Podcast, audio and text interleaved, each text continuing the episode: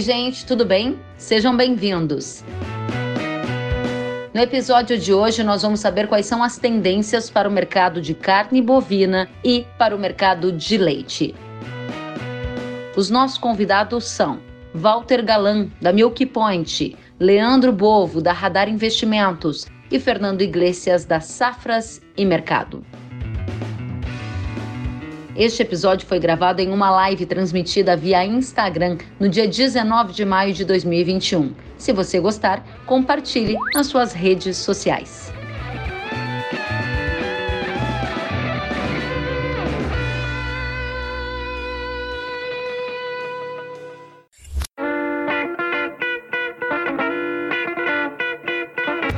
Iglesias, Bofo, sejam bem-vindos. E agora o Walter Galan, agora sim, está completo esse time. Vou começar aqui pelo Fernando Iglesias. Boa noite, como você está? Tudo bem contigo? Boa noite, boa noite a todos. É um prazer participar aqui hoje. Boa noite, Leandro. Boa noite, Walter. Muito obrigada pela presença, Iglesias. Leandro Bovo, como você está? Seja muito bem-vindo. Boa noite. Boa noite, Kellen. Boa noite aos meus colegas panelistas aí. Obrigado pelo convite, é sempre um prazer participar aqui com você.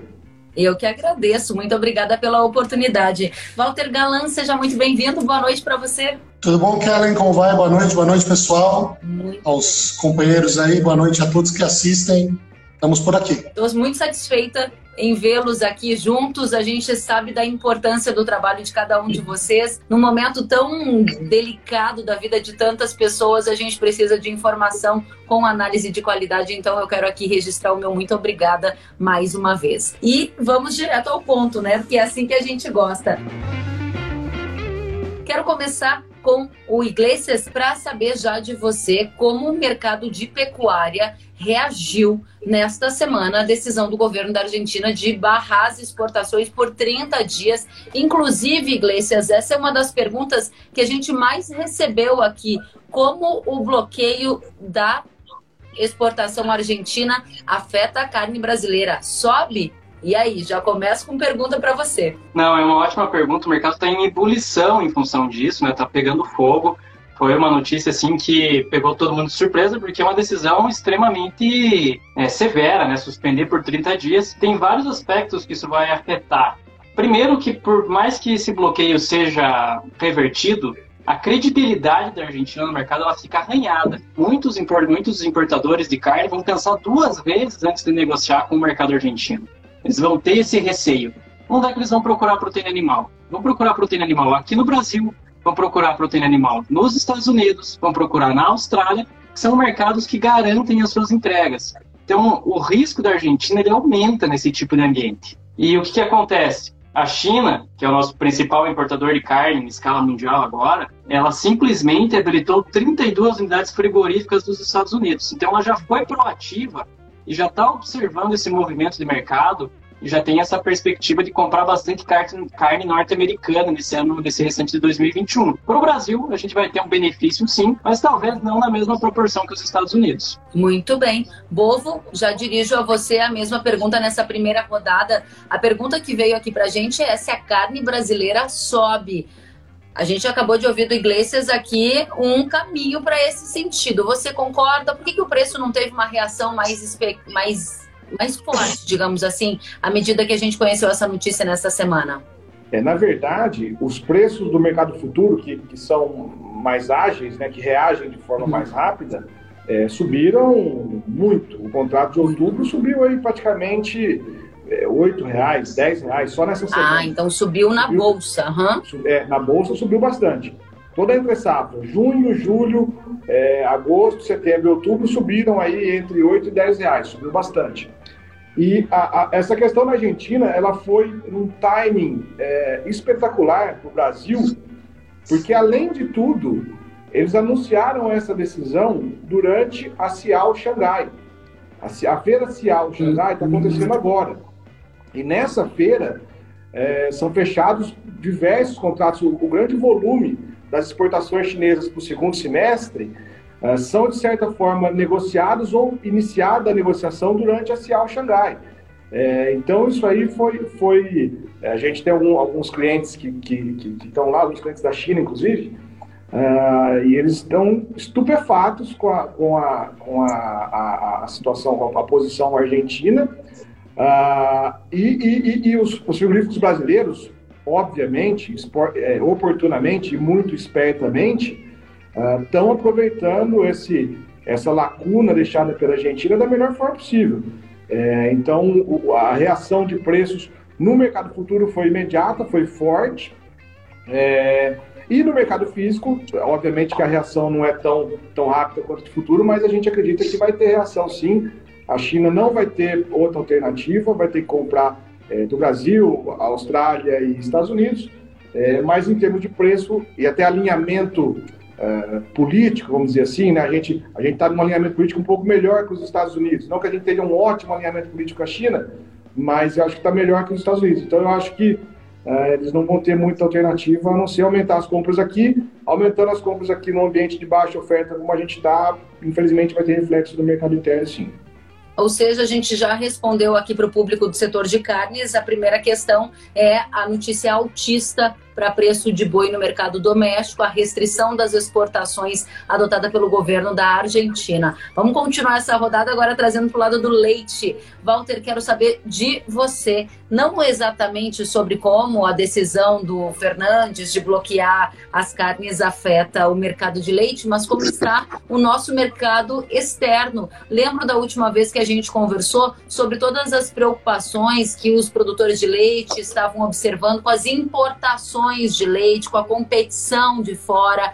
Como é que está hoje o posicionamento do leite brasileiro no cenário internacional? A gente continua exportando um pouquinho e importando mais? Deixa eu só meter o meu, o meu, a minha colher nessa questão da Argentina se impacta no mercado de boi aqui, impacta no leite também. Ah, então, o leite veio, veio na, uma, na relação de troca leite arroba bovina, o ano passado ela foi muito ruim. É, muito ruim para o produtor de leite. Então a gente deve ter tido muito abate de, de vacas no ano passado. E começamos os três primeiros meses desse ano pior do que o ano passado. Então, se a gente tem um, um efeito que impacta para cima o mercado de boi, e essa tendência para o mercado de leite, ela segue reforçando essa, essa questão de abate de vacas aí. Não sei se os amigos têm informações de estatísticas de abate, abate de vacas. A gente vê aí os números do IBGE, número de vacas ordenhadas caindo bastante nos últimos anos, também em função disso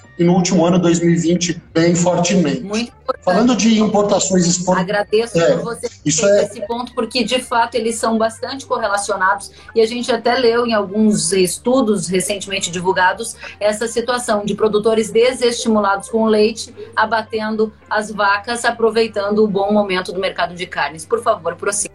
É, exato. É, em termos de importações, nós estamos num momento que as importações são pouco competitivas em função do taxa, da taxa de câmbio uh, e dos preços internacionais. E a gente teve uma janela, ou está tendo ainda alguma janela de exportação de lácteos, algum leite em pó saindo e, e alguns mercados sendo abastecidos por leite nosso.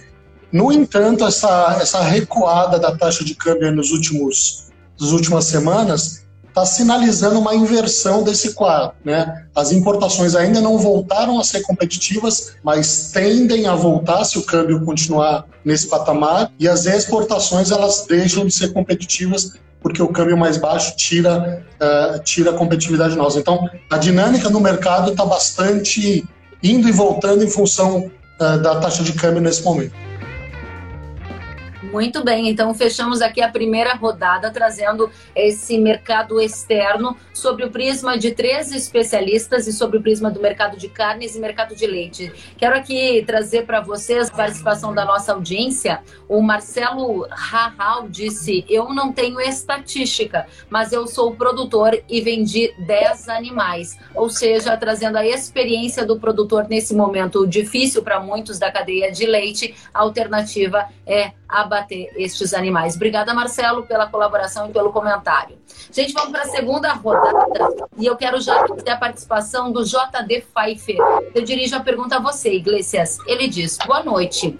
Essa posição da Argentina pode impactar mais ainda nos preços de milho por aumento pela demanda de carnes?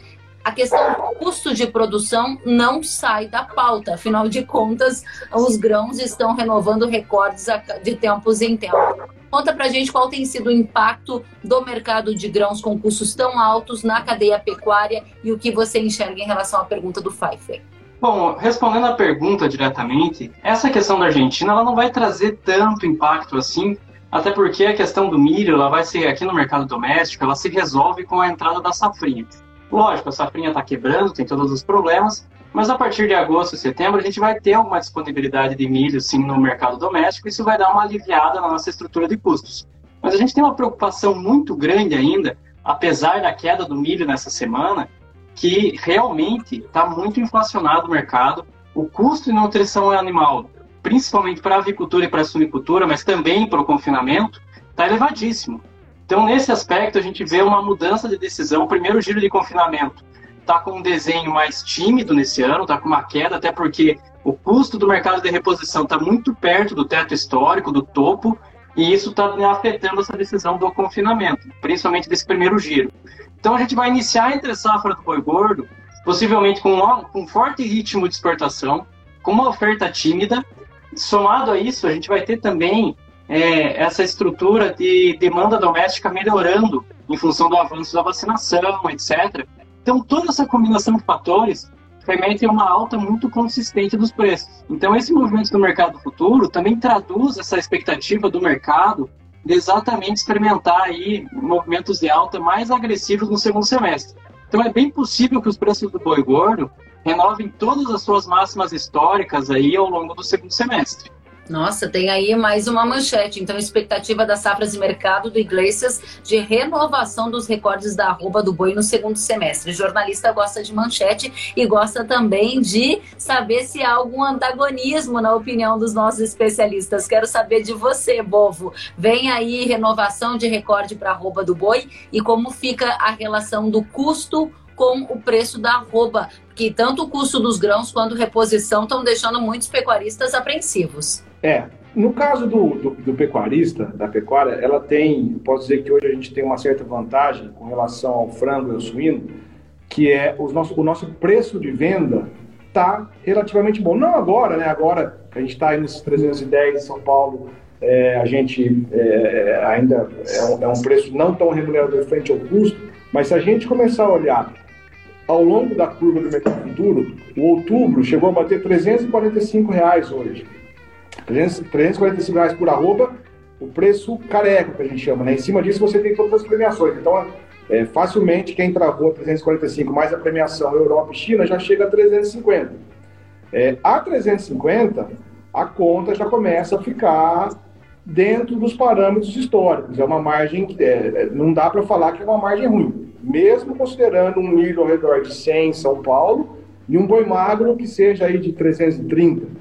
Então, no caso da pecuária especificamente, realmente a gente tem esse, esse, esse primeiro giro já foi impactado, porque ele não foi estimulado em nenhum, nenhum momento, né? seja via custo de alimentação, ou seja via boi magro, ou seja via preço de mercado futuro, então ele não foi muito estimulado. Porém, no segundo giro, uh, começa a, a, ser bem estimulado. As, a conta para o segundo giro fecha, não dá para falar que não fecha. Então, se esse estímulo vai se traduzir em maior oferta, talvez a gente não consiga dizer agora. Mas é, eu acho que um, um dos componentes da alta do mercado futuro é justamente estimular a produção para o segundo semestre, que está é, tá indo é, caminhando para ser uma baixa produção e, e, e obviamente, faltar produto. É, quem tem interesse em estimular esse confinamento, seja o frigorífico, enfim, é, e está puxando esse mercado futuro, está fazendo com que a conta do confinador tenha uma luzinha verde aí no, no, no, fim do túnel. Né? Então, a situação da pecuária, comparada com a do suíno e frango, ainda é relativamente confortável, mesmo frente a, a esses preços é, dos insumos que a gente tem hoje. Muito bem, daqui a pouquinho a gente traz mais é, participações da nossa audiência. Estou vendo aqui a pergunta do Emílio sobre a correlação do preço do milho com a arroba do boi. A gente volta a essa rodada para não perder o ponto, Bovo. Tem uma última pergunta que é assim: o preço da arroba irá subir? Essa é a sua visão? Sim, a expectativa é que a gente tenha altas no segundo semestre. Quanto a isso, eu acho que é meio consenso, porque a gente vai. O que está acontecendo agora, uh, muita gente está um pouco impressionado com os grandes confinamentos cheios. Os grandes confinamentos realmente eles estão lotados, eh, sejam grandes boitéis ou estruturas grandes de engorda. É, então muita gente falou, ah, não, mas vai ter muita oferta. Bom, ok, o grande confinamento está cheio. Só que o semi-confinamento e o pequeno confinador está praticamente zerado. Então, o, o, o grande confinamento está cheio porque o pequeno confinador e o semi-confinador está dentro do grande confinamento. Então, não, o, fato dos grandes confinamentos estarem cheios não necessariamente significa uma maior oferta à frente, porque a gente vai ter o contraponto do médio e do pequeno praticamente parado, porque o custo uh, do capital de giro para comida hoje é enorme. E muitas vezes o pequeno produtor não é tão eficiente como o grande. Então é mais fácil para ele mandar o boi para um boitel, ou vender para o grande confinador, ou pôr numa parceria, do que ele confinar em casa. Né? Então tem esse contraponto. Então acho que a falta de oferta ela vai existir e o reflexo disso vai ser preço mais alto. Não, não tem como escapar disso. Muito bem, muito obrigada. A audiência está focada aqui na pergunta de custos e eu vou trazer para você, Galan, a próxima pergunta que é: com o aumento de custos, qual é o preço razoável para o litro do leite ao produtor? É uma pergunta difícil, né? Porque, de fato, a, a, rentabilidade do produtor de leite a partir de fevereiro, março, começou a cair forte e está muito lá embaixo, né? Eu diria que o preço tem que subir bastante e há uma tendência dele subir Uh, o mercado spot, no começo de, dessa semana, ele já mostrou uma, uma reação. Os derivados lácteos, principalmente o HT e mussarela no atacado, estão subindo, puxaram o mercado spot. A oferta no campo está muito baixa por preços altos de milho e soja, por sazonalidade mesmo, por abate de vacas, que foi o que a gente falou, né? Então, eu acredito que o, o, o preço deve subir. O spot subiu, para que vocês tenham uma ideia, uh, é, 40 a 50 centavos numa negociação essa semana. Então, o preço ao produtor normalmente sobe uh, de, de 50% a 60% a subida do spot, então daria uns 20 a 30 centavos. Essa talvez seja a expectativa para os próximos meses aí para o leite ao produtor. Só para eu ter clareza dos, dos motivos que levam a isso, a gente viu muito em 2020 preço recorde de leite puxado também pelo auxílio emergencial. Auxílio emergencial agora voltou a entrar na economia brasileira, mas com um volume de recursos bem inferior ao que observamos no ano anterior. Qual é o fator que está tracionando essa possível melhora no preço do leite pago ao produtor, só para eu não perder nenhum detalhe da sua fala, Walter? Eu diria que é uma, que é uma subida base oferta, não base demanda. A gente está com muito pouca oferta. Produção caindo forte, as importações, como eu mencionei, caindo também. A gente exportou alguma, algum volume, então a, a nossa oferta está bem menor nesse momento, provavelmente, e a tendência para os próximos dois, três meses é de que continue menor do que o ano passado. Então, digamos, a subida desse ano é mais base oferta do que propriamente base demanda. Muito obrigada, Walter, pelos esclarecimentos. Quero dizer que o Rogério Inoue está ao vivo conosco, direto de Luiz Eduardo Magalhães, está dizendo parabéns pela live. Muito obrigada, Rogério, pela participação. O Henrique Agrocomercial faz uma provocação e eu vou colocar essa provocação para você comentar, em Iglesias. Ele diz: boi a 400 a arroba, soja a 230 a saca e milho a 150 reais a saca, mês de junho Nossa. e julho. O Walter já disse, nossa, o Bovo deu uma risadinha e o Iglesias está quieto. Iglesias, o que, que você acha do que o Henrique está dizendo? Faltou falar, desculpa, faltou falar o leite a quatro reais. Vamos ver, quero saber o que, que vocês acham aqui da provocação do Henrique. Iglesias, qual é a sua opinião? Não, esses preços estão muito acima da realidade de mercado, né? Para chegar a esse patamar de preços, a, teria uma pressão inflacionária enorme aqui no mercado brasileiro, enfim, teria uma série de transtornos. Então, por enquanto, assim, é complicado a gente avaliar uma arroba a 400 reais, por exemplo. Parece um preço, assim, bem deslocado realmente. Mas, de qualquer maneira, a gente tem uma tendência de alta. A gente pode pegar aí 350, 360 reais por arroba. Enfim, são preços pro, né, espetaculares, enfim, nesse caso, né? Mas 400 está bem distante ainda. Ok, alguém mais quer comentar? Bovo, Walter? É, eu acho que assim, é, 400, o número redondo e tal, né?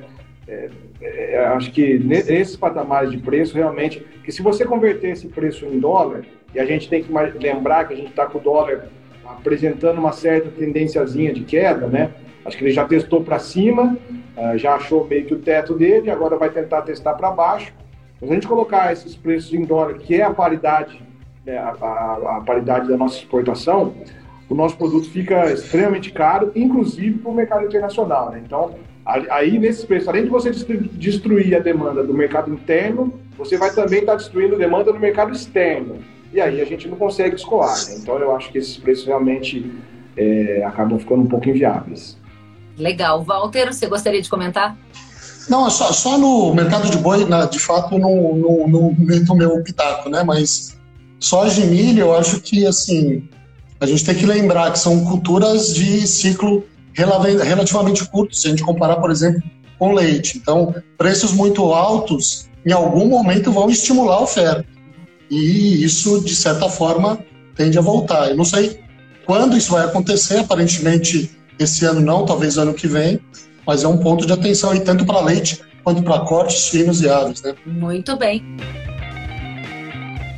Vamos aos comentários da audiência. O Luciano Moraes disse: quem está mandando no preço é São Pedro. Se chover, pode aumentar a oferta de pasto. Milho no Paraná já perdeu mais de 50%, diz ele. Obrigada, Luciano. A Lilian Fontes diz: nunca se exigiu tanto que o produtor voltasse o olhar para a eficiência do lado de dentro da porteira. Produtor que não gerenciar a sua atividade como uma empresa rural estará fora do mercado. E muito mais perguntas e comentários chegando. Também temos aqui a Elizabeth Nardino dizendo que a live está muito bacana, parabenizando a todos nós. Ela está em Maripá, no Paraná.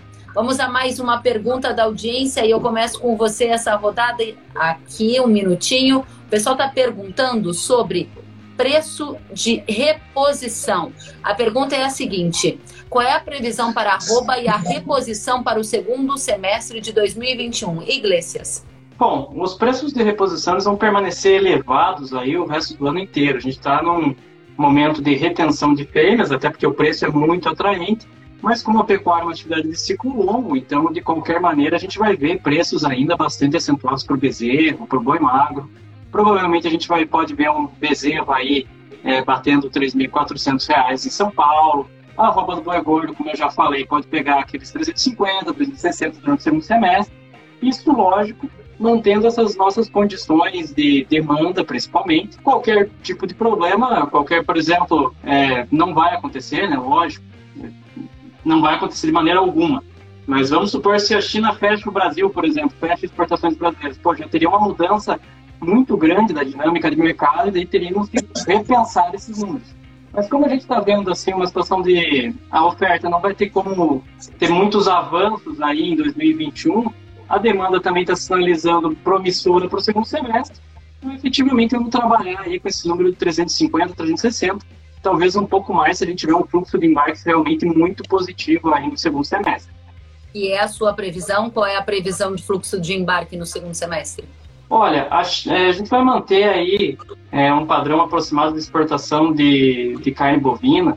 A gente provavelmente vai bater um recorde novamente, deve bater 2 milhões de toneladas em equivalente de carcaça aí para o ano de 2021. É um bom número. Lógico, a gente ficar atento a essa movimentação do mercado chinês. Os preços da suinocultura dentro da China mesmo estão caindo agressivamente nesse momento. Notícias de recomposição vêm de toda parte. Mas a expectativa que a gente tem é que a China se mantenha no mercado comprando ótimos volumes de carne. Então, o ritmo de exportação realmente vai ser bem forte nesse ano de 2021 ainda. Muito obrigada, Iglesias. Bovo, gostaria de saber a sua posição sobre preços da arroba e reposição para o segundo semestre, a relação do boi gordo, bezerro e esse desenho macro, né? Afinal de contas, a gente está olhando para a exportação, a gente está olhando para essa relação e para o ciclo pecuário, né? Conta para gente, o que vem por aí? É, o mercado é, é aquela, aquela velha, é, é, velho ditado, né? O maior, o maior remédio para os preços altos são preços altos, né? Então, como a gente tem preços de bezerro, hoje o elo mais, mais rentável da pecuária de corte é a cria, né? sem sombra de dúvida.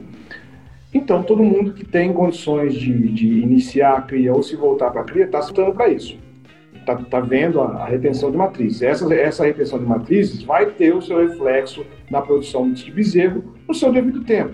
O ciclo pecuário é bastante longo, né? Então, a fêmea que está sendo retida esse ano ou ano passado, o reflexo de produção de bezerro vai ser o ano que vem e no outro. Então, no curto prazo, a gente ainda vai ter é, o preço de reposição bastante caro. É, talvez a magnitude de elevação de, de, de, subida do preço da reposição passe a ser um pouco menor do que o preço da roupa, o que também é natural, porque tira um pouco da corda do pescoço ah, do recriador, do invernista, né, que, que, que, teve a relação de troca, veio para as mínimas históricas, né, isso aí tem que ser corrigido, e vai ser corrigido ou com o preço de bezerro caindo, que não é não é, não é a expectativa do curto prazo, ou com a roupa subindo, ou um pouco dos dois, que eu acho que é provavelmente o que vai acontecer. Então, a reposição deve subir, mas talvez numa magnitude menor do que a roupa, o que melhora um pouquinho a relação de troca. Não, não vai ser isso que vai resolver o problema no curto prazo esse ano. A partir do ano que vem, a gente já pode esperar 2022, 2023 e assim por diante, uma safra de bezerros maior. E aí vai seguir o ciclo pecuário, vai seguir, a gente vai recompondo uh, o nosso rebanho ao longo do tempo. Né? Então eu acho que no médio prazo é isso que deve acontecer. Bacana. Só para não perder a deixa que você nos deu e trazer a pergunta do Agostinho Palermo, o ciclo de alta do boi vai até quando? Olha, é, é muito difícil você cravar exatamente quando vai mudar, mas a, a, no ano que vem a gente já tem uma safra de bezerro um pouco maior. Então, a partir do ano que vem, talvez a gente já tenha a arroba oscilando junto com a inflação. Porque o que caracteriza a, fase de alta do ciclo pecuário é a arroba subindo mais do que a inflação, né? A estabilidade, que talvez é provavelmente é o que a gente vai entrar a partir do ano que vem, ela oscilando ao redor da inflação. E a fase de baixa é quando a arroba oscila abaixo da inflação, né? ela cai com relação ao preço, preço inflacionário. Então, provavelmente, o ano que vem a gente já vai entrar num ambiente é, um pouco mais calmo e isso vai ser dado pela melhor oferta de bezerro, que com certeza a gente vai ter a partir do ano que vem. Muito bem, Galan, eu já vou com você, só preciso saber se o Iglesias concorda sobre o ciclo de alta do boi, que foi a pergunta do Palermo, há pouco agora comentada pelo Cobo, pelo, desculpa, pelo Bovo. Não, eu concordo com a opinião do meu colega, do Leandro. Realmente, ano que vem a gente deve ver um pouquinho um, um avanço dessa oferta. E tem um outro pormenor também. Se a recomposição da, do plantel dos suínos na China está nessa velocidade que eles estão dizendo, então é muito provável que em 2022 ela não precise importar tanto car tanta carne quanto ela comprou, está comprando nesse ano, quanto ela comprou no ano passado. Então, se a China reduzir o ritmo de compras, se a exportação brasileira cair, é um outro elemento para a gente considerar nessa conta que pode melhorar, pode reduzir esse preço da roupa, dar uma acomodada no mercado. Agora, Lógico, a gente vai ver preços pecuários ainda acentuados no ano que vem. Talvez, provavelmente, não tão aquecidos, tão altos como nesse ano, mas ainda vão ser uma, uma curva de preços bem elevada, se a gente considerar com, com o padrão de anos anteriores. Muito bem. Quero aqui dividir com vocês a apreciação da nossa audiência a cada comentário de vocês. O Henrique está dizendo parabéns pela ótima live, muito bom mesmo. É sempre muito aprendizado por aqui. A vantajosa Miranda está dizendo parabéns, muito bom, muito aprendizado. Está falando, está direto da Fazenda Brejo, na Bahia. O Evaldo Araújo disse: parabéns pela live, é uma verdadeira palestra dentro da nossa casa. Espero que venham muitas outras. A gente fica muito satisfeito que vocês estejam gostando e mais uma vez eu reforço o agradecimento aqui aos nossos painelistas, aos nossos convidados. Pergunta sobre leite para você, Walter Galan. Pecuária de leite, como vão ficar os preços e o consumo interno para o futuro? Que você espera que você vê no futuro próximo e no futuro de 2022, se dá para a gente chegar até lá? É, no futuro próximo, acho que os preços sobem, né? Nos próximos dois, três meses, acompanhando aí o que está acontecendo no mercado de queijos, no mercado de UHT, o próprio leite em pó. Está com pouca oferta, demanda se sustentando ainda com esses preços. Uh, até que comece a entrar mais leite, normalmente a safra do sul julho, agosto, aí o mercado começa a estabilizar. Para o futuro, o leite, na verdade, é, é, um bom negócio. Né? Se você pega todos os grandes produtores, os top 100 aqui do Milk Point, crescem consistentemente 10, 12% ao ano a sua produção. Então é um negócio bastante positivo. E do lado da indústria, uh, são produtos também que, em momentos específicos, dão, dão uma boa rentabilidade. Então, a gente atravessa um, um, um momento ruim, tanto o produtor quanto a indústria. É importante também que se fale isso. A indústria está com os três primeiros meses desse ano foram de margens muito ruins, principalmente o HT e queijos, né? Está começando a se recuperar agora. Mas é uma cadeia que tem tudo para no futuro voltar a crescer, voltar a dar lucro tanto produtor quanto indústria e se recuperar, eu acho. E a gente tem visto nessas últimas semanas muitas instituições financeiras revisando para cima a expectativa de crescimento do PIB em 2021. Não, não faltam empresas aqui para a gente nomear que já vem um PIB do Brasil em 4%, pelo menos em 2021. Qual é o efeito prático que isso tem na alta do consumo de lácteos, por exemplo? Você espera que haja um efeito mais rápido, imediato, ou é algo paulatino que vai ser visto só em 2022? Eu acho que pode ser visto ainda esse ano, né, com uma recuperação de economia. Na verdade, algumas categorias começaram esse ano ainda em crescimento, como por exemplo leite OHT, iogurtes, iogurtes as categorias com menor valor agregado. Então, a economia reage, o consumo de lácteo reage uh, para as grandes categorias, reage também muito rapidamente. E é importante que de 2015 para cá a gente teve queda no volume de vendas de grandes categorias, iogurtes, uh, queijos, em função da crise. Então, quando a economia voltar a se recuperar de uma forma estruturada, esse volume volta de demanda também. Então, é, tem uma oportunidade grande de recuperação de volumes aí, aí para frente. Obviamente, tudo depende do, da performance econômica do país. Muito bem, obrigada, Galan. Continuamos aqui com as participações da nossa audiência. Agradeço a Gilmaria Marinho, que está dizendo que a palestra está maravilhosa, o Natalino José Tomasi, Ailton Neri e muito mais gente que está aqui conosco ao vivo de várias regiões do país. Pergunta para você, Iglesias, é um comentário feito pelo Fer Escobar. Ele está dizendo assim: o Biden anunciou redução na produção de carne dos Estados Unidos. De que modo essa medida pode impactar o Brasil? Eu confesso que eu não tive acesso a essa informação. Vocês acompanharam? Bovo, Iglesias, conta para gente, comenta, por favor, o que o Escobar está dizendo aqui para nós. Olha, essa notícia de redução de produção é de carne nos Estados Unidos, ela realmente não chegou no radar aqui para a gente também. Para vocês terem ideia, os Estados Unidos muita carne bovina nesse ano de 2000 e eles tinham a China, inclusive. Ela subiu, é, a exportação de carne bovina dos norte-americana, ela subiu quase 800% nesse ano. Então está avançando muito rápido. E agora com essas 32 unidades frigoríficas que foram recentemente habilitadas, expectativa que a gente tem em relação ao mercado norte-americano é que ele siga exportando muito forte. Então, eu não vejo assim é, o mercado norte-americano com tantos problemas em relação à produção de carnes, por exemplo. Tanto que o mercado doméstico norte-americano está avançando de uma maneira extremamente consistente, extremamente agressiva em 2021 e também tem uma expectativa de crescimento da própria demanda norte-americana. Então, lá, eu não vejo assim tantas dificuldades em relação a isso. Muito bem. Bovo, você acompanhou alguma questão nesse sentido? A pergunta do Escobar? Não, assim, uma notícia específica com relação a isso eu não, não acompanhei. É, eu acho até é, é uma notícia desse, desse, desse tipo assim, teria impacto, inclusive, até nas ações dos frigoríficos, né? JBS, MyFree, que tem operações importantes nos Estados Unidos. É, eu, não, eu realmente não acompanhei. O que eu acho que pode, pode ser é que o Biden, com essa política mais uh, ambientalista, vamos dizer assim, talvez tente eh, trabalhar no sentido de desestimular a produção de carne americana. Não sei se foi, foi essa uh, o intuito da, da, da, pergunta. Mas eu realmente não, eu não ouvi assim, uma notícia específica em relação a isso, eu desconheço.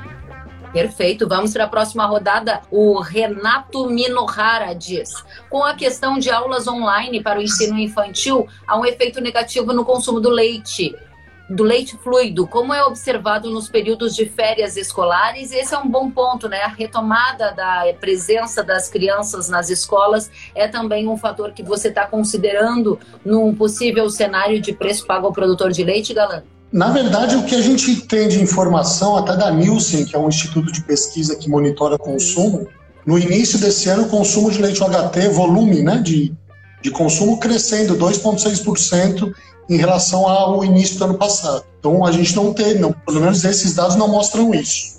Mostram até o contrário, mostram um leve crescimento. Janeiro, isso é janeiro e fevereiro.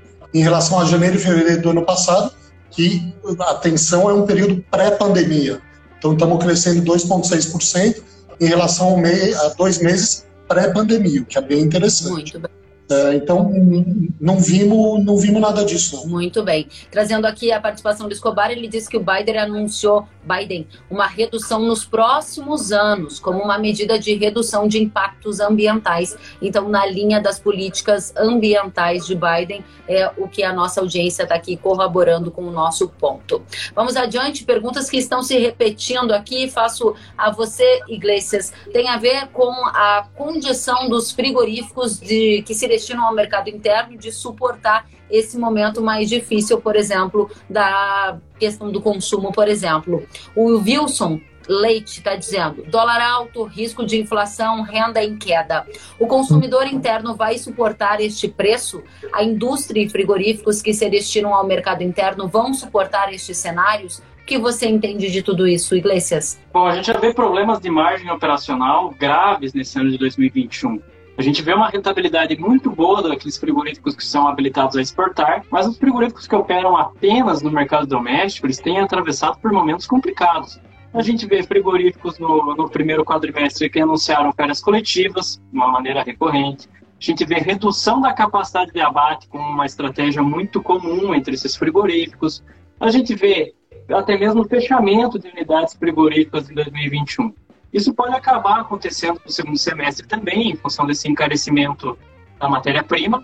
E querendo ou não, é, a gente tem um problema aqui no mercado doméstico, apesar dessa, dessa melhora da expectativa do crescimento do PIB, a gente tem que analisar também que a carne bovina está num patamar extremamente proibitivo. Então, o consumidor médio, ele deixa de consumir a carne bovina e migra para uma proteína mais acessível, que é a carne de frango, é, especificamente. Então, o que a gente vê? A gente vê essa tendência no restante de 2021, uma dificuldade do consumidor em absorver novos reajustes da carne bovina, simplesmente por conta dessa descapitalização, dessa lenta recuperação da atividade econômica. Então, isso tem um impacto na indústria da carne, no frigorífico em geral, que ele não consegue repassar essa elevação da matéria-prima no preço de venda dele. Então, a gente vai ver dificuldades operacionais no segundo semestre também. Isso pode aumentar aí esse abismo entre o frigorífico habilitado a exportar e aquele frigorífico menor, por exemplo, que só atua no mercado doméstico. Muito bem. Pergunta também nesta linha para você, Bovo. O Agostinho Palermo diz: sobre o boi, com a margem dos frigoríficos do mercado interno nos piores patamares, poderá haver uma crise severa no setor? Olha, essa é uma situação realmente é, que a gente não pode descartar. Inclusive, é uma fonte de informação muito rica a esse respeito é, são os balanços publicados pelas, pelas indústrias. Né? JBS, Marfrig e Minerva, tem capital aberto em bolsa, trimestralmente publicam o balanço em que eles dão, a, a, com um nível de detalhe bastante alto, o resultado operacional deles. Né? É, inclusive, uma coisa que chamou a atenção, no último balanço publicado uh, uh, pelo JBS, referente ao primeiro trimestre de 2021, a margem uh, das operações no Brasil, o balanço do JBS veio muito bom, só que com um impacto muito positivo da, da, das operações americanas. Nas operações do Brasil, a margem dele foi de 2%, a margem EBITDA dele 2%, o que é um nível extremamente baixo, baixíssimo. Eu não me lembro de ter visto uh, margens tão baixas assim nos, nos, das, das empresas de capital aberto. É, e isso, isso que é o JBS, uma parcela da, da, da, da produção do JBS vai para a China. O JBS tem plantas habilitadas à China. Então, se você vê um frigorífico tá, com plantas habilitadas à China, está com margem de 2%, você imagina a, a, turma que não tem esse, esse benefício. Né? Então, realmente, esse é um ponto de, de, de atenção. Não é, não é descartado a gente ter é, fechamento de plantas ou um movimento de, de, de, fusão e aquisição ou fechamento de planta, uma, um movimento de concentração maior no setor, o que não é benéfico para o setor no médio e longo prazo, né? Ah, mas a situação das indústrias não exportadoras realmente é complicada e tende a permanecer complicada ou se complicar ainda mais à medida que a gente vai entrar numa restrição de oferta maior agora no segundo semestre. Né? Então, realmente, esse é um ponto que a gente tem que olhar com muita atenção. Muito bem, muito obrigada, Bovo, muito obrigada a todos pelas perguntas. Mais uma pergunta é do Humberto para você, Walter Galan como o cenário atual de lácteos favorece a indústria que tem sua margem tão prejudicada. E eu aproveito para colocar um outro componente nessa conversa. A gente tem muito falado sobre China aqui, dados os impactos que ela tem trazido no mercado de carne bovina. Como que você avalia a presença da China no mercado de lácteos do Brasil? A gente teve uma abertura do mercado de lácteos para a China, mas de lá para cá parece que não houve algum efeito mais é, prático na formação de preço ao produtor. Duas perguntas para você, Walter. É, da, a, a, a, primeira parte da pergunta, margens da indústria. Eu, eu falei e eu repito aí, a margem vem muito ruim desde o final do ano passado até, até março, é, até abril, de fato.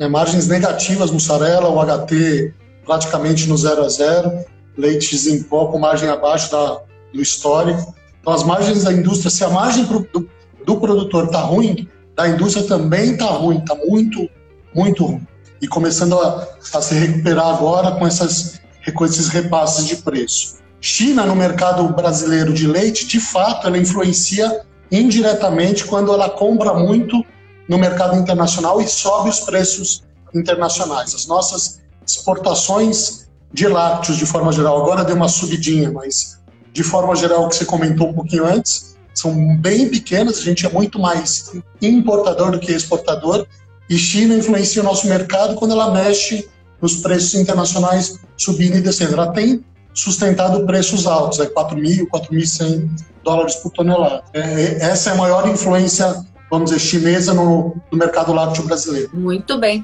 Quando a conversa é boa, ela passa rápido. Eu vou pedir para você, Iglesias, trazer as suas considerações finais, aquelas manchetes aí para nossa audiência, a sua visão do mercado de boi para curto prazo, o que você espera e para onde a nossa audiência deve mirar a atenção. Bom, esse mês de maio agora, ele foi caracterizado por bom avanço das escalas de abate, a gente vê os frigoríficos aí com algum conforto, mas isso está mudando. Ah, entre o mês de junho e julho, esse boi já deve voltar a subir, a gente já deve experimentar altas novamente, o mercado já volta a reagir. Para 2021, a frase que define a pecuária de corte é resiliência dos preços. Os preços pecuários vão se sustentar num patamar muito acentuado e parece muito difícil de inverter essa curva ao longo do ano.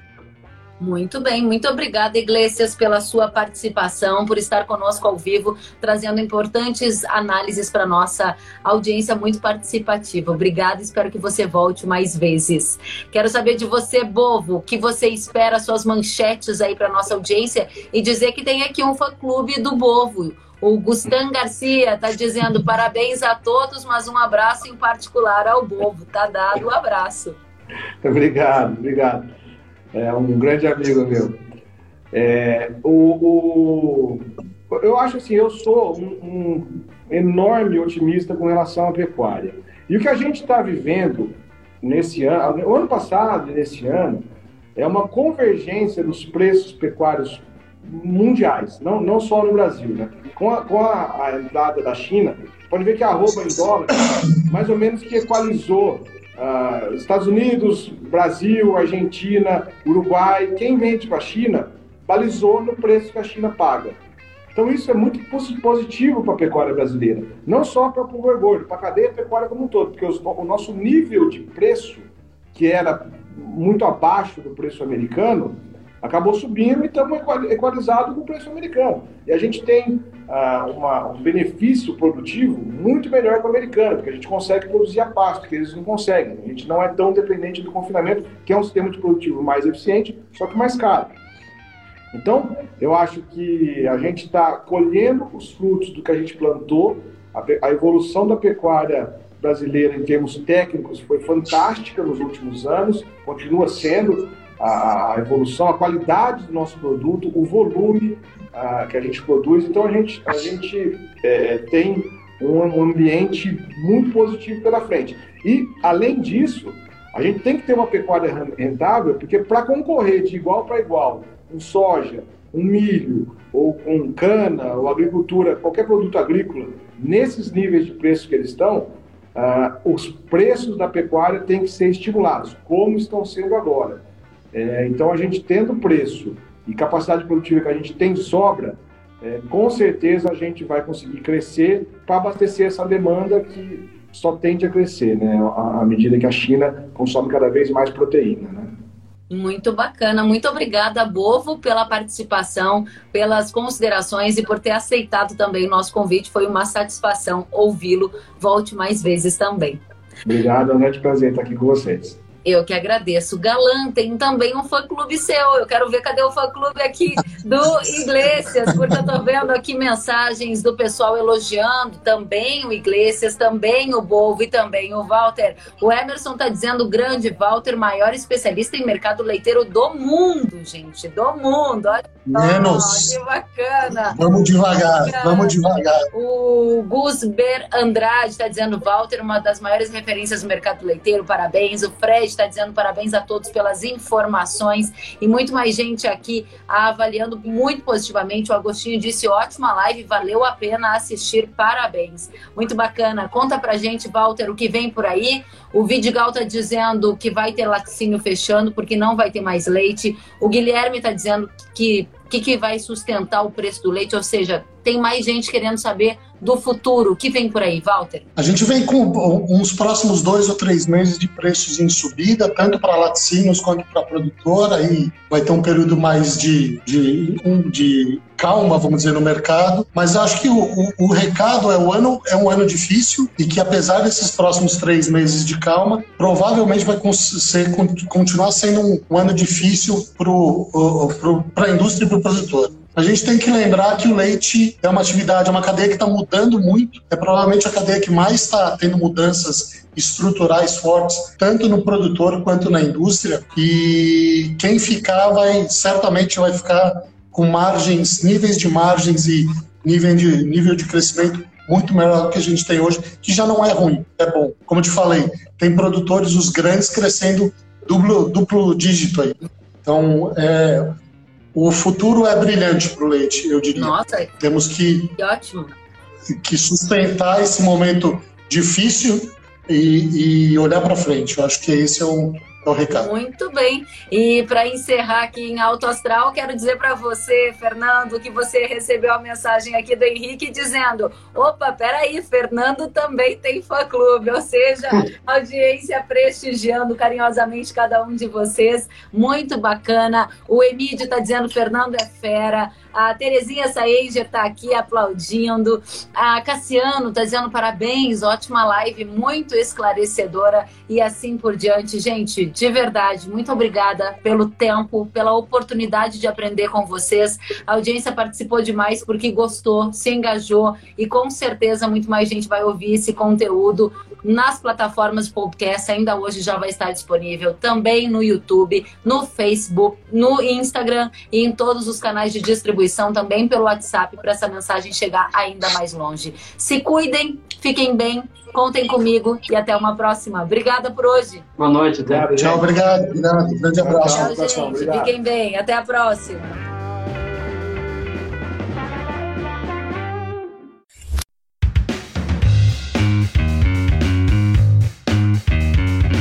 Que bom que você gostou da entrevista e ouviu todo o conteúdo. Se quiser acompanhar as atualizações, siga kellen.severo no Instagram.